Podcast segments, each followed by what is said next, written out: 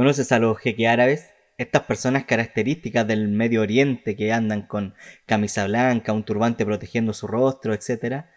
Bueno, de esto se asocia lo que conversaremos en este nuevo capítulo del podcast. Te preguntarás por qué. Quédate a averiguarlo.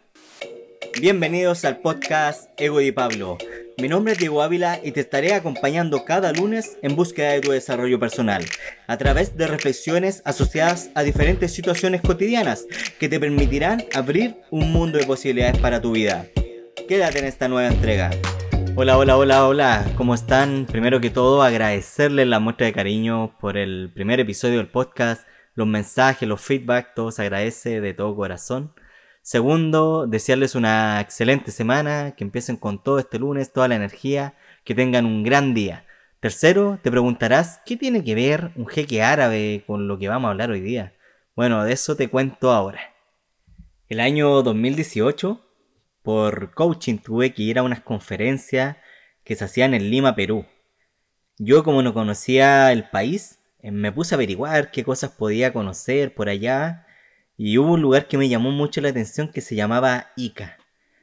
Eh, para poder turistear y además que yo soy un poco glotón, entonces también quería hacer un tour gastronómico por Lima, me puse de acuerdo con una amiga de allá que iba a ser como mi guía turístico, literalmente. Porque la verdad que yo no, no me ubicaba nada. Eh, me fui tres días antes de, de, que empezara la conferencia, tres o cuatro días, no, no recuerdo bien.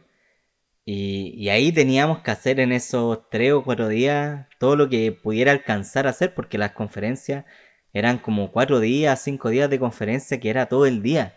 Por lo tanto, no me alcanzaba para ir a otros lugares, turistear. Y era desde la mañana hasta la tarde, era como de las nueve de la mañana hasta como las cinco o seis de la tarde.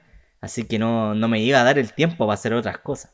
Yo quería ir a, a Ica. A todo esto, Ica es un lugar desértico que tiene un, oasis. Tiene un lago al medio de, de dunas desérticas de pura arena. Eh, es muy hermoso. Y alrededor del oasis hay restaurantes, hoteles, etc. Entonces yo quería ir sí o sí. Me puse de acuerdo con mi amiga y fuimos un, día. A todo esto quedaba lejos. Yo no sabía cuánto lejos quedaba. Quedaba como a cuatro horas desde Lima en bus, que era como la opción más rápida que teníamos. Como mi amiga de allá, pucha seca. coordinó todo, sabía todo, todo lo que teníamos que hacer, qué cosas tomar para transportarnos, así que le aprovecho a mandar un saludo también. Un día salimos tempranito, como a las 6 de la mañana, ya saliendo para Ica, y como yo iba con casi pura ropa formal, porque iba a una conferencia, tampoco imaginé que iba a lograr ir a Ica, tenía casi puras camisas. Entonces fui ese día y me puse una camisa blanca, un poco holgada, que me quedaba como un poco más grande. Y además de eso, eh, llevaba un objeto. Este objeto era un turbante, que lo llevé porque dije cuando estaba acá preparándome para el viaje, dije, ya, si logro ir a Ica, yo me voy a poner turbante nomás porque quiero sacarme una foto así como que estoy en el Medio Oriente, creerme un árabe, etc. y lo llevé. Eh, cuento corto. Cuando llegamos a Ica, bueno, la gente es muy bacán, muy, muy acogedora. Eh, almorzamos en un restaurante, me comí un ceviche, que era pero muy, muy, muy picante. Es real ceviche peruano, no, es como el que venden acá en los restaurantes. Y, ahí estuvimos compartiendo. Pues yo no le había dicho a mi amiga que había llevado el turbante, pues lo tenía ahí guardado en mi mochila. Así que después cuando empezamos a caminar y fuimos hacia las dunas, me puse el turbante. Y además andaba con lentes, entonces me puse los lentes. Cuando me puse el turbante y los lentes y empezamos a caminar, considerando que también andaba con una camisa blanca más encima, eh, parecía todo un jeque árabe.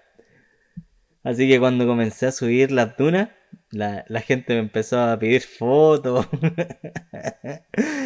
me empezaron a hablar, algunos me hablaban en inglés. Y, yo me reía, ¿no? Pues le seguía el juego. y mi amiga de haber dicho, oye, este, este famoso en Chile, ¿qué onda? ¿Qué, qué tanta foto, tanta cuestión? Y yo me sacaba las fotos ahí con las personas, todo el tema. Y, y por dentro estaba muerto la risa.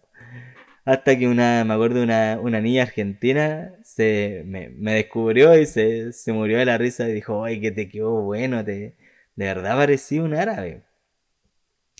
Y yo después seguí con, la, con este turbante porque me protegía, corría mucho viento, me llegaba la arena así muy, muy fuerte y con el turbante me protegía bastante, así que lo seguí utilizando. Ya después ya era un poco tarde y, y se acercó toda una familia. Y, él, como el papá, me dice, me empieza a hablar en inglés. Y yo le digo, pucha, sabes que, que yo soy más chileno que, que los porotos. y el caballero se muere la risa, no, no me acuerdo qué nacionalidad era. Y la señora lo quedó mirando así como, oh, patético, así como, me te hicieron tonto, no sé, pero fue como, le pegó como una mirada despectiva. Y yo dije, oh, qué, qué buena. Y el, compadre se puso rojo porque me estaba hablando en inglés, y me pidió una foto igual. Y yo, muerto la risa. porque todos pensaban que de verdad era un árabe. La cuestión que, que fue bien entretenido, fue bien, la pasamos muy bien. Eh, fue una rica experiencia, de verdad, fue una rica experiencia. Y bueno, voy a compartir ahí una foto también como, como portada de este episodio donde salgo allá, para que vean cómo andaba vestido. Y ahí el tema es que me atreví, pues, me atreví a, hacer mis locuras, a hacer mis chistes, mis tonteras, y, me sentí súper bien. Y ustedes se preguntarán qué, qué tiene que ver esto con, con el coaching o el desarrollo personal. Bueno, tiene mucho que ver, porque aquí eh, yo desafié una emoción eh, que se tiene que ver con, la vergüenza. ¿Qué pasa con esta emoción? Que muchas veces nosotros nos, frenamos por esta vergüenza, ocultamos, tendemos a esconder deseos que queremos hacer por, por vergüenza. Pero ¿qué hay detrás de la vergüenza? Detrás de la vergüenza siempre hay juicio, eh, a veces temores, o cosas que nos han interpuesto la misma cultura en la que vivimos. Por ejemplo, hoy en día eh, nos cuesta eh, tener un poco de pudor a veces de mostrarnos de cierta forma, o hasta lo más como habitual que es la normalidad. O sea, que es normal. Muchas veces somos enjuiciados por, por esta normalidad. Y aquí en, esta, en este episodio, en esta situación que me pasó, yo desafié esa, esa vergüenza. Porque igual de repente uno dice, pucha, la media perso, como, como andar así, no sé, pues porque igual en, cierta medida es como andar disfrazado. Pero no fue con esa intención, yo no tenía otra cosa que ponerme, me puse una camisa blanca y, justo se dio la consecuencia que quería sacarme foto con un turbante y parecía un jeque. Así que desafié esa, esa emoción y, y al desafiarla me sentí totalmente libre. Eh, me mostré como soy yo. Bueno, para el, deseo me gusta mucho divertirme también.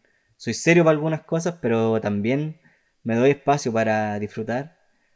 Y, y ahí que quería mostrarte qué pasa cuando desafiamos esta vergüenza. Porque ahí logramos aparecer, logramos brillar, mostrarnos como nosotros somos, lo que queremos también hacer y ser. Pero cuando esta vergüenza se, invade o, se ha construido por el tiempo, tendemos a ocultar o esconder cosas de nuestro propio ser que no nos permiten hacer las cosas que nosotros queremos. Así que con esta historia te quería mostrar que lo lindo que es de repente mostrarse como uno es y, y, a mucha gente le va a caer simpático, a lo mejor a otros les va a molestar, pero eso ya no es tu problema. Tú tienes que disfrutar con lo que te sientas cómodo y, ser feliz. En ese momento yo fui muy feliz.